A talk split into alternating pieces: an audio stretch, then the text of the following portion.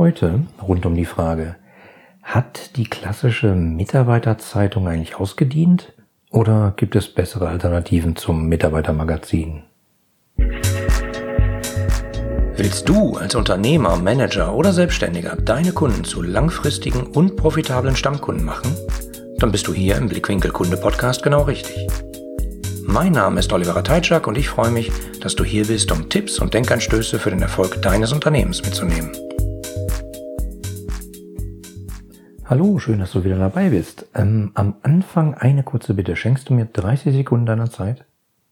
Prima. Ich würde mich tierisch über dein Feedback zu diesem Podcast freuen. Und ähm, du musst mir keine E-Mail schreiben und nichts Kompliziertes machen. Ähm, tu mir doch einfach mal den Gefallen. Geh auf www.ire-kundenbrille.de slash Feedback und gib mir dasselbige dort. Da ist ein kleines Formular, da kannst du einfach äh, mir ein paar Sterne für den Podcast geben. Äh, Eins, wenn es dir nicht so gefällt, fünf Sterne, wenn es dir gut gefällt. Ganz einfach wie bei Amazon. Und wenn du willst, kannst du mir auch noch einen Satz da lassen. Warum es dir vielleicht gefällt, würde mich total freuen. Ganz einfach, also www.ihre-kundenbrille.de slash Feedback. Danke im Voraus. Ja, und jetzt mal zur heutigen Folge. Hat die Mitarbeiterzeitung ausgedient oder gibt es bessere Alternativen zum Mitarbeitermagazin? So habe ich die Folge genannt. Tja, erstmal die Frage, was ist überhaupt eine Mitarbeiterzeitung? Ähm, wenn du zum Beispiel in einem kleinen Unternehmen arbeitest, wo alle Mitarbeiter an einem Standort arbeiten, jeder kennt jeden, jeder spricht äh, regelmäßig mit nahezu jedem Mitarbeiter, ähm, vielleicht sogar jeden Tag miteinander, dann ist es relativ unwahrscheinlich, dass du das kennst. Wenn Unternehmen aber äh, wachsen, ist halt manchmal so Wachstumsschmerzen.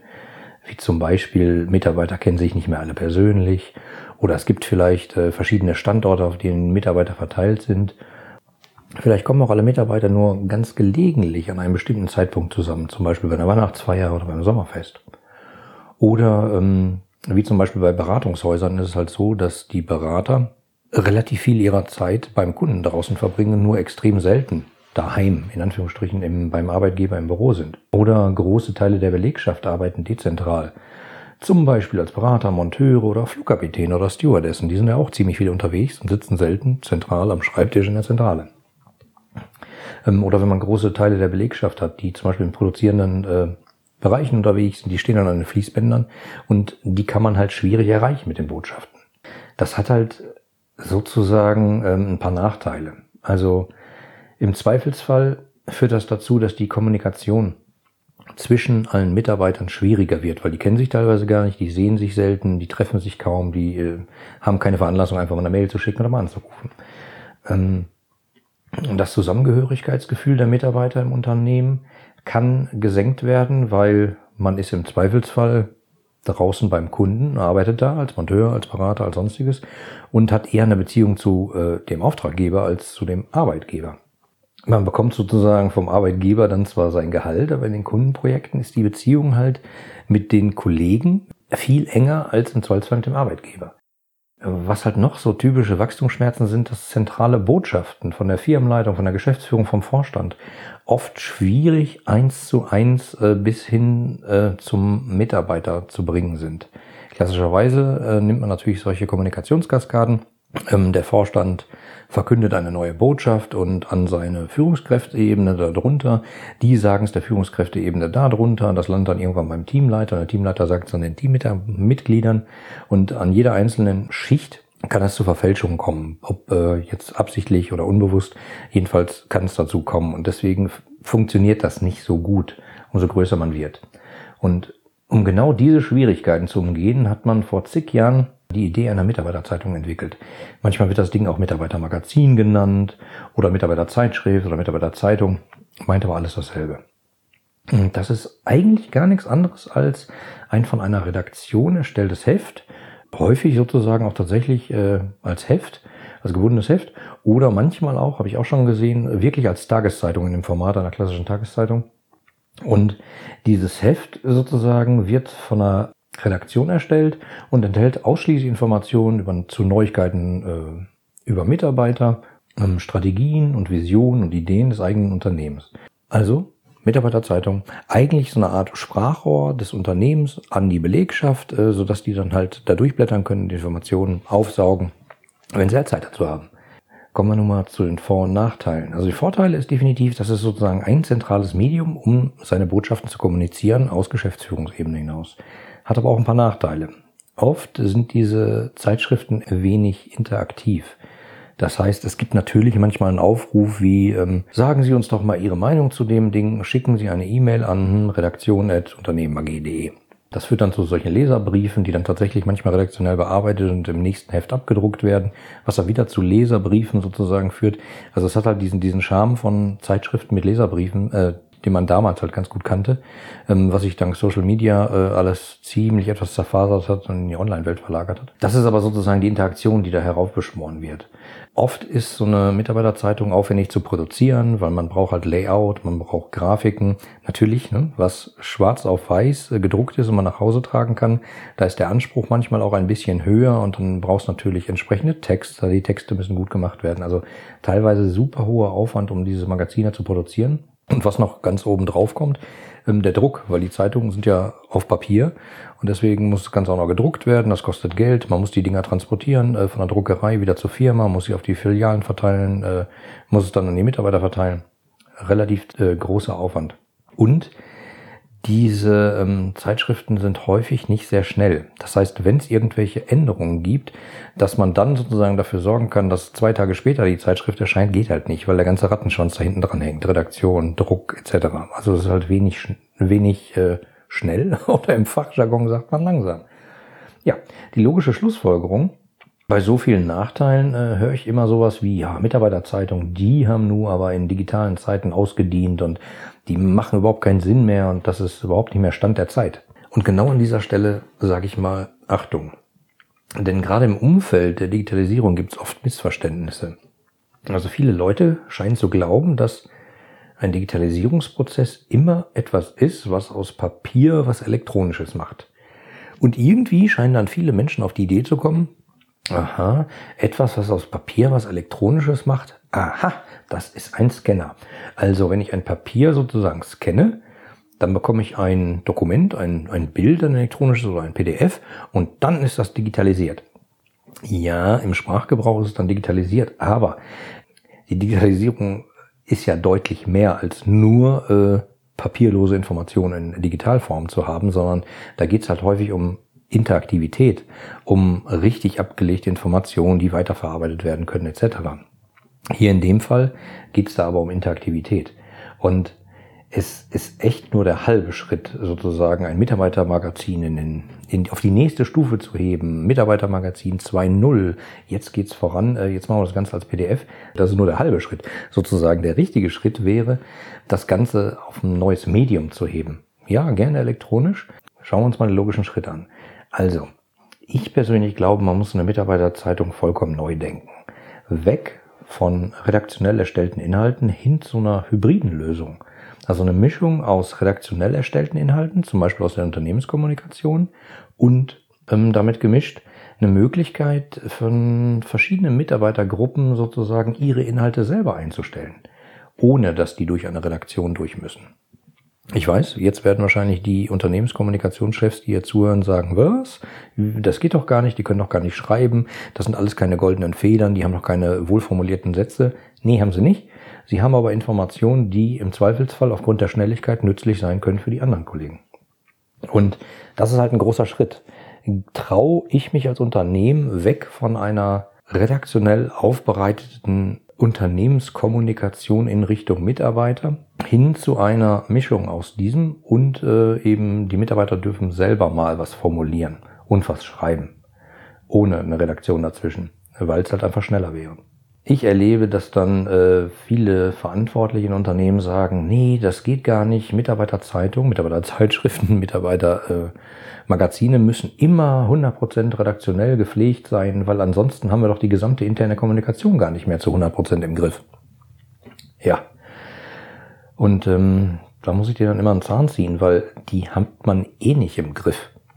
Also, dass man sich einbildet, dass alle Gespräche, alle Informations- Austauschvorgänge innerhalb eines Unternehmens immer genau gesteuert laufen entlang der Hierarchie, ähm, entlang vorgegebener Prozessrichtlinien etc. Das ist doch schon lange nicht mehr so, wenn es jemals so war. Also alleine mal, denkt mal an den Flurfunk. Was erfährt man alles, wenn man mal gerade an der Kaffeebar steht oder an dem Kaffeeautomaten oder äh, im Zweifelsfall die Raucher sind immer gut informiert, weil die halt rauchen halt zusammen, stehen draußen und kriegen eine ganze Menge mit. Und das ist sowas von inoffiziell. Abgesehen mal davon, wie viele Unternehmen haben da draußen WhatsApp-Gruppen? Ja, datenschutzmäßig ein schwieriges Thema vielleicht, aber ähm, die gibt es trotzdem noch. Natürlich wurde es nicht abgeschaltet aufgrund fehlender Alternativen.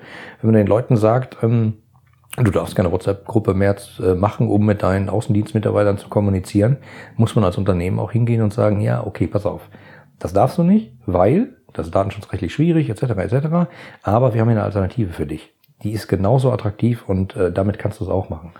Nur halt einfach verbieten, führt halt genau dazu, dass man es offiziell verbietet und das Ganze dann sozusagen abwandert und dann viel Kommunikation außerhalb in den offiziellen Bereichen passiert. Also deswegen glaube ich einfach, man müsste als Unternehmen so eine gemeinsame Plattform schaffen, auf der man eben diesen Austausch hinkriegen kann. Das kann zum Beispiel auf Basis eines Unternehmenswikis sein oder auf Basis irgendeines modernen Internetsystems. Zu den technischen Möglichkeiten habe ich ja schon diverse Folgen gemacht. Die findest du hier in diesem Podcast oder unter www.ihre-kundenbrille.de slash podcast. Und dann habe ich hier mal vier Folgen rausgeschrieben, also Folge zwei alleine, die hieß äh, Einfluss der internen Kommunikation auf den Kunden. Weil ich persönlich bin fest davon überzeugt und genau das habe ich in den letzten 19 Jahren als Berater auch erfahren. Es ist entscheidend, wie Mitarbeiter innerhalb eines Unternehmens miteinander umgehen, kommunizieren und zusammenarbeiten ähm, um sozusagen den Eindruck des Unternehmens auf den Kunden zu prägen. Ich bin fest davon überzeugt, habe es diverse Male gesehen, wenn die Zusammenarbeit innerhalb eines Unternehmens nicht richtig rund läuft, schlägt es bis zum Kunden durch und der wundert sich dann manchmal und denkt, warum kriege ich diese E-Mail zweimal und warum steht was anderes drin und warum kündigt der eine das an und warum steht was anderes im Angebot als in der Rechnung etc. Also Folge zwei, ähm, der Einfluss der internen Kommunikation auf den Kunden. Ähm, Folge 15, was kostet ein modernes Intranet? Folge 20, dein eigenes lizenzkostenfreies Social Intranet wartet auf dich. Ähm, da habe ich halt mal eine Möglichkeit gesagt, wie man so ein Intranet-System zur internen Kommunikation vielleicht als Ersatz für eine Mitarbeiterzeitung aufsetzen kann. Und das ist sogar lizenzkostenfrei. Also das ist ein Open-Source-System. Es gibt also keine Ausrede mehr, oh, das ist teuer, das können wir nicht machen. Und Folge 14, ähm, auch noch ganz interessant, warum ein modernes Intranet dein Produktivitätsbooster sein kann. Also, nochmal zurück zur Frage. Hat eine Mitarbeiterzeitschrift ausgedient? Meine Meinung, definitiv nicht. Wenn diese klug aufgesetzt ist, wenn sie Interaktivität zulässt und wenn sie nicht zu 100% redaktionell gepflegt ist. Und natürlich darf die zugrunde liegende technische Plattform auch modern sein. Aber das ist definitiv nicht der entscheidende Punkt, sondern es geht darum, einen Ort zu schaffen, an dem sich Mitarbeiter austauschen können, und zwar Mitarbeiter aller Hierarchiestufen. Nicht nur die Mitarbeiter, die operativ miteinander arbeiten müssen, vielleicht in Projekten etc., sondern im Zweifelsfall auch ähm, der Vorstand, die Geschäftsführung, die dann mit Mitarbeitern dort kommunizieren kann. Nicht kommunizieren im Sinne von reiner Top-Down-Kommunikation, Botschaften verteilen, was auch bestimmt darin geht und auch in Ordnung ist, aber eben nicht nur, sondern auch schon, man darf dann nicht überrascht sein, dass wenn man was veröffentlicht, eine neue Strategie, eine Vision, ein Bild oder vielleicht mal eine Frage der Geschäftsführung an die Mitarbeiter und die Belegschaft antwortet dann. Und das ist eigentlich das, was man rauskitzeln muss in diesen schnelllebigen Zeiten. Was glaubt ihr, wenn wir uns folgendermaßen entscheiden? Wir überlegen gerade strategisch in die Richtung zu gehen. Es gibt zwei Möglichkeiten, A und B. Was glaubt ihr, was wären Vor- und Nachteile? Was glaubt ihr, wo wird uns das Ganze auf die Füße fallen, wenn wir das so machen? Und ich verspreche euch, es gibt immer kreatives Feedback, an das man im Zweifelsfall vorher nicht gedacht hat. Weil ähm, viele Mitarbeiter machen viele Dinge und äh, niemand weiß alles genau, wie es aktuell umgesetzt ist. Und äh, es ist auch anmaßend zu sagen, ja, wir haben ja alle unsere Prozesse dokumentiert, die sind hier in diesem Portal drin, damit wissen wir genau, wie es passiert. Nee, damit haben wir nur irgendwelche Prozesse dokumentiert. Aber dass die Prozesse, die dokumentiert sind, dem wahren Leben entsprechen, habe ich leider sehr selten erlebt. Also, nochmal zurück. Ich bin fest davon überzeugt, eine Mitarbeiterzeitschrift, ein Mitarbeitermagazin etc. hat definitiv nicht ausgedient. Es muss halt nur sinnvoll sein. Sinnvoll aufgesetzt, modern, interaktiv, schnell ähm, und nicht zu 100% redaktionell gepflegt. Also, mein Angebot an dich. Wenn du noch Fragen dazu hast, also wie man sozusagen so eine Mitarbeiterzeitung modernisieren kann, äh, was die Vorteile wären, um die Miteinanderkommunikation, die Internetzusammenarbeit in der Belegschaft zu heben, ähm, beantworte ich dir gerne deine Fragen. Ich halte mir dafür öfter mal ein paar Stündchen frei. Geh einfach mal auf www.ire-kundenbrille.de slash Kaffee. Ähm, dort kannst du dir einfach in meinem Kalender einen Termin buchen. Ich rufe dich dann zu dem vereinbarten Termin an. Äh, wir nehmen uns beide einen Kaffee und ich beantworte deine Fragen und äh, gebe dir vielleicht ein paar Tipps, wie du es umsetzen kannst. Keine Angst, das kostet noch nicht mal was. So, ich freue mich, dass du bis hierhin zugehört hast und sage mal bis bald. Liebe Grüße aus dem Ruhrtal, dein Oliver. Die anderen Folgen dieses Podcasts und die Shownotes inklusive aller erwähnten Links findest du unter www.ire-kundenbrille.de slash podcast. Damit du keine Folge mehr verpasst, kannst du auch dort direkt alle Folgen kostenlos abonnieren. Danke fürs Zuhören, empfehle mich weiter und bleib mir treu. So, jetzt aber abschalten, damit du dich direkt um deine zukünftigen Stammkunden kümmern kannst.